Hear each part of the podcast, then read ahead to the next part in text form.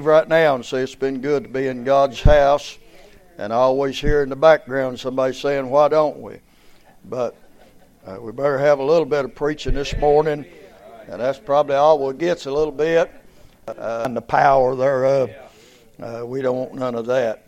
Uh, okay, the little book of Jude, that's the last book uh, before you get to Revelations in your Bible, little, uh, little half page there uh, book of Jude. I'm only going to read uh, one verse this morning, verse number 11 uh, this morning. And uh, we appreciate uh, one of the, I told a preacher this during Jubilee, one of the greatest uh, commodities, if I might use that word, that God can give a preacher is not, is not a million dollar building or a lot of other things but good people. And uh, my pastor told me when I was still under him, he told me a long time ago, and I never did forget it. And he said, Son, said the greatest appreciation, the greatest uh, compliment that anybody can ever pay you is to come and listen to you every week. And a lot of truth to that. Amen. And uh, so I appreciate uh, you being here. All right, Book of Jude, chapter 1, verse number 11. Woe unto them, for they have gone in the way of Cain, and ran greedily after the heir of Balaam for reward, and perished in the gainslaying of Korah. Thank you, can be seated. Father, we thank you for all that's happened this morning, and uh, we thank you for that which we didn't see happen, but no doubt it did. And uh, Lord, we pray you just continue to build upon what you've already started here today. And uh, I thank you for letting me pastor this church for 41 years. And Lord, to preach 42. Thank you for uh, my wife that stood by me through all them years and uh, my family. And uh, I ask today, Lord, that you will uh, just speak to us today, uh, Lord, where we're at. And I pray for, again for the lost. If they're here today, I pray for all that that it takes for them to get saved, to be in the service today and uh, the Holy Ghost, the Word of God, and uh, obedience. Uh, just have your way, Lord, we pray in Christ's name. Amen and amen. Ben Stein, who you may know by name, uh, he was uh, he was in the Nixon White House, and uh, he's a Jew. He's not saved, but I read in an article the other evening in Newsweek magazine that I get monthly and he had wrote an article entitled Armageddon is Inevitable. Now, this unsaved man, uh, this is a, a, Jew, uh, a Jew, and he said that Iran has or will soon have a nuclear bomb. And he says, with the belief that they hold that they must destroy the world because until they bring the world to an end, their Messiah, their Savior, uh, will never come back. And uh, that's their belief. So they have something that drives them to that. Now, the book of Jude is a little half page book, and, uh, but don't never think because of its smallness uh, that it doesn't have something in it. Uh, we notice this little book is strategically placed in your Bible like all the books of the Bible. They are strategically placed. And you could look at Esther and Job and Psalms and those books and find out what's going on in them, and they lay out a perfect scenario of the end time and, and the way it's been. The book of Jude is placed right before the book of Revelations, and it leans hard toward it uh, most of what it has to say has to do with the end of time. The book is very short, only 25 verses in the book. And the book has a lot to say about the second coming of our Lord and Savior, Jesus Christ. And uh, as we look at this, just, just by way of introduction and thinking about the end times, uh, we notice uh, throughout the book in verse 7, it talks about strange sex, talks about fornication, and it talks about uh, it talks about those that uh, have went after strange flesh. Uh, we can see a little bit of that in our day with men and men and women and women and all the other things that are going on in our world today. We notice in verse 12 that he talks about spots. Uh, and we know that in the end time that the Antichrist is going to give a mark, if you will, a spot, if you will. And uh, so he talks about spots. He talks about in verse 15, uh, he talks about speeches, hard speeches. Uh, and uh, we hear a lot of them in our kind of a day. Amen. He talks about sinners there in verse 15, but not just any kind of sinner, ungodly sinners. I mean, uh, I mean uh, sinners of the worst type, uh, like that we see uh, every day in our society in which we now live. He talks about in verse 18 mockers or scoffers, as Peter called them. He talks about scoffers in the last days. And in verse 19, he talks about sensual or worldly or fleshly or carnal. Uh, uh, and he says all these things uh, that we see, they have to do uh, uh, with the end times. That, that even an unsaved man knows that we're, we're getting close to the end of the age, the end time. Now, in this book of Jude, Jude writes about three characters in verse 11 that, uh, that he mentions there. And uh, it's, it's not by accident that he mentioned these three characters in connection with the end days and the last time. And these three characters, they make for us uh, a scenario, if you will, uh, of the end days and the end time. The first man that's mentioned there in verse 11, he said, Woe. And by the way, uh, you might want to underline that word woe. And you might want to notice in your Bible little two and three letter words uh, uh, like woe and no and go and ho. Uh, you might want to study them out, not just pass over them. They have tremendous meaning. Amen. But he said, Woe unto them, for they have gone the way of Cain. now, who is Cain? Well, if you've been in the church world very long and you uh, read your Bible or listen to preaching or be set under teaching uh, about everybody. Cain's like Abel. About everybody knows who Cain is and Abel is. And uh, we know that they are uh, the sons of Adam. And Cain is a, the Bible said, Woe unto them, they've gone the way of Cain. Uh, uh, what is the way of Cain? Well, Cain was a religious person. Uh, he based his salvation on good works. Uh, and uh, Cain was a bloody killer. Amen. Uh, uh, isn't that something, how uh, uh, that Cain slew his own brother? Now, let me say this this morning uh, that there are three major end time religions in the world today, and they're all bloody killers. Uh, you talk about the Muslims that have come on the scene, uh, and uh, we watched with uh, with uh, horrific scenes uh, of how they killed people, de- beheaded people, burnt people up. I mean, that's the way of them. They're just bloody killers as a whole. Amen. they hate you. They hate me. you say, "Well, I got a neighbor that's a Muslim. He's not that way." Well, I'm not talking about your neighbor. I'm talking about the religion as a whole. Uh, uh, they are bloody killers. Amen. Uh, uh, the Catholics uh, is a large end time uh, uh religion. Uh, you say, well, Catholics aren't bloody killers. You've never read Fox's Book of Martyrs or Martyrs Mirror. Amen. Uh, uh they killed, multiplied uh, uh, millions back in the day. Amen. and then we have Judaism. and Judaism, that's the ones that, that murdered the Lord. Amen. they, that's the ones that wanted Jesus Christ uh, uh, to be murdered. Amen. Uh, and so when we look at the life of Cain, stuck here in the book of Jude, uh, uh, we look here and we see a religious demonstration. You say, what do you mean? Uh, well, the Bible said Genesis 4 and 3. We won't go there for the sake of time.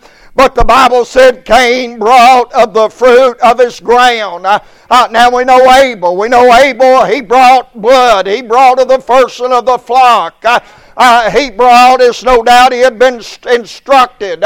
He had been told that without the shedding of blood there is no remission of sin. Uh, uh, no doubt he had been told, uh, uh, The life of the flesh is in the blood, and I, the Lord, have given it upon the altar uh, for an atonement for the soul. Uh, uh, no doubt he had been taught that by his mother and father that an animal was slain, the blood was slain, and they were clothed. Amen. So Abel, uh, Abel, he brought of the first of the flock. but Cain pictures end time and a demonstration of end time religion.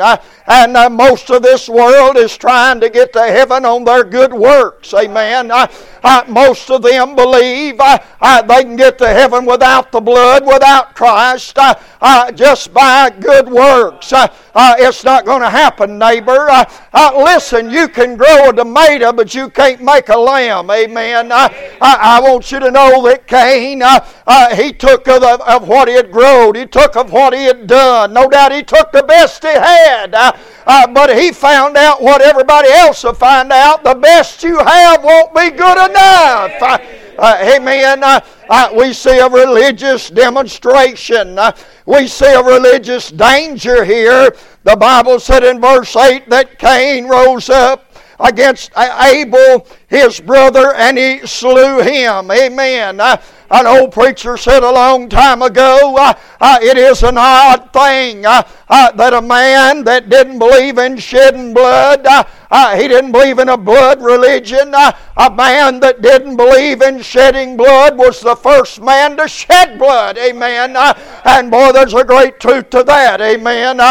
you better watch these folks that have religion, but they don't believe in the blood and they don't believe in Jesus Christ. you better watch them. Amen. Uh, uh, let me give you a good picture of that in John 18. Uh, uh it's uh, headed toward Calvary. And in verse 28, the Bible said, Then uh, led they Jesus from Caiaphas into the hall of judgment. It was early and they themselves, the priest, uh, uh, the religious crowd, they themselves went not into the judgment hall lest they should be defiled. Uh, uh they didn't want to go to judgment hall because they're afraid they'd be defiled, uh, but they'd have a man murdered on the cross. Amen. Uh, that's that religious group. Amen. I tell you, the meanest killers, uh, uh, some of the meanest people on God's earth uh, uh, is religious people that don't know anything about Jesus Christ. Amen. Uh, yes, sir. That's the way it is. There's a religious danger here. And we see that the way of the end time uh, is a demonstration of people trying to get to heaven by their own good works. You say, well, what are you trying to get there on? I'm trying to get there on Jesus Christ. Uh, on Christ, the solid rock I stand. All other ground is sinking sand. I, I dare not trust the sweetest frame, but wholly trust uh, in Jesus' name. Uh, uh, if I go to heaven and I will, uh, it'll be because I'm trusting in the shed blood uh, of Jesus Christ, and I believe what He did's enough. Uh, I don't have to do anything else. oh, that's what makes it so wonderful. If that, if that truth ever gets a hold of you, you'll never quit praising God. When you realize Jesus Christ did it all, there's religious danger out there as seen by Cain rising up to kill his brother. There's folks that would do away with us. You better believe that. Uh, there's religious folks uh, that if they had their way, uh, uh, they'd get rid of every one of us uh, uh, quick as they could. Amen. And then we see there's a religious deception. The Bible says uh, uh, that, that we're not to be like Cain, who was of that wicked one. Cain was deceived by the devil. And we are living in an age of deception. You better keep your Bible open, friend. You better have ears to hear. You better check it out. Like Brother Grady says, if your own mother says she loves you, you better check it out. Amen. The sad part in America is we're the most gullible people on the planet. We'll believe anything. Somebody said, Well, preacher, uh, preacher, I know it's true because I've seen it on Facebook. We'll believe anything. You say, I know it's true because I checked the fact checkers. Who's checking them? Amen. Uh, who knows what their agenda is? I tell you what, you better check facts with this old black back Bible, and if you don't find it in there, you better beware of it. Amen. Uh, the Bible said that Cain, uh, he pictures last day religion, but then he didn't just mention Cain. In verse 11 again, he said, In the era of Balaam for reward. The end will be marked with prosperity preachers who sell out for reward. Amen. Peter said, uh, he said that those that are elders, uh, uh, those that are ministers, if you will, he said they're not to do it for filthy lucre's sake. Uh, uh, he called money filthy lucre. Amen. Uh, I want you to know that the ministry is no place for would be millionaires. Amen. There may be some, but I don't know a single Baptist preacher that's a millionaire. There may be some, but I don't know them. I'm talking about of our, of our stripe, of, of our level, of our brand. Amen. You see, the Bible says in the last days uh, uh, that they would be preaching for reward, for filthy lucre. They'd say what the people wanted to say. Uh, they'd, they'd see the people had itching ears and they'd be willing to scratch them for enough money. Uh, and the Bible said the last days uh would not only be like Cain, who is a false religion, but like Balaam, uh, who was only after reward. Uh, the Bible's full of it. I don't have time. There's so many illustrations, I can't use them all. But what about Achan? We think about Achan over there in the book of Judges, chapter 7. You know what Achan did? Uh, Achan sold the blessings of God off of his life, off of his family, off of his community, off of his army. Achan sold the blessings of God uh, for a Babylonian garment uh, and 200 uh, shekels of silver uh, and a wedge of gold. Uh, in other words, Achan, he sold his family out. There's a lot of people in this last days that are selling out, neighbor. They used to believe what you believe and do what you used to do and sing what you used to sing. Uh, but the last days is marked uh, by Balaam who done what he did for reward. He sold out. Uh, he sold out. I used to like that song. Old brother Mike Kinslow used to sing it here all the time not for sale.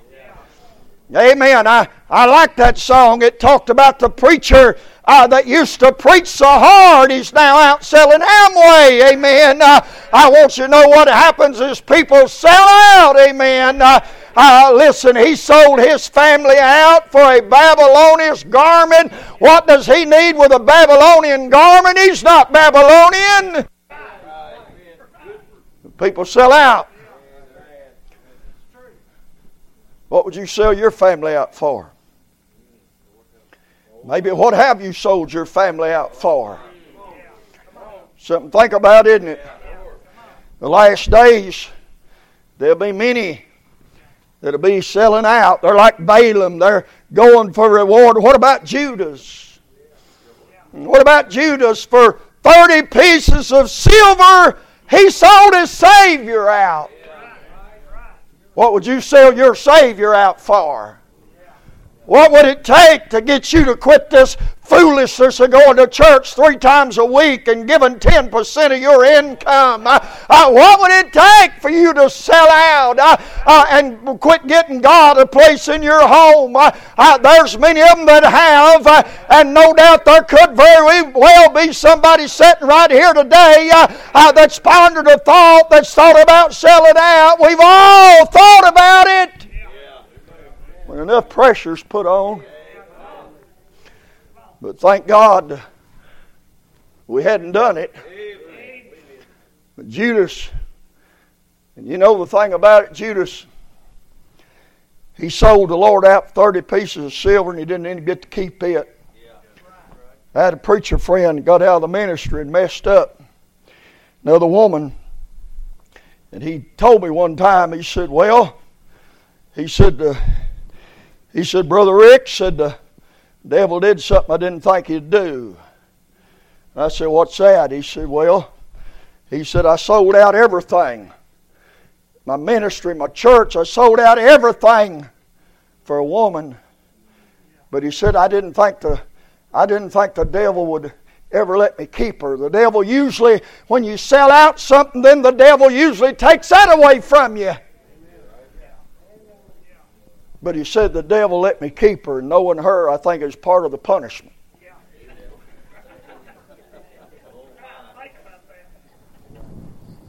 Amen.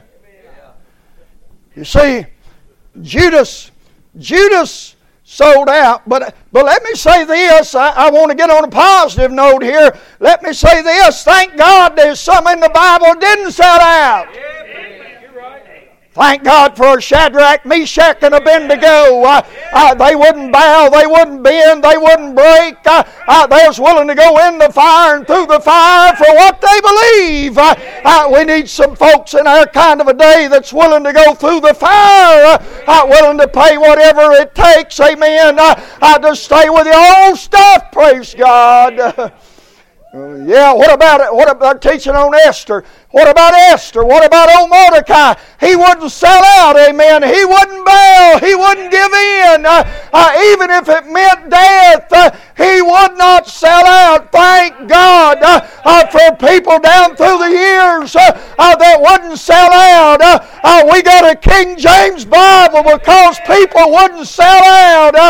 they were burned at the stake, beheaded, tortured. I thank God for your mother father a grandmother or grandfather or some old leather load preacher uh, that would not sell out, thank God.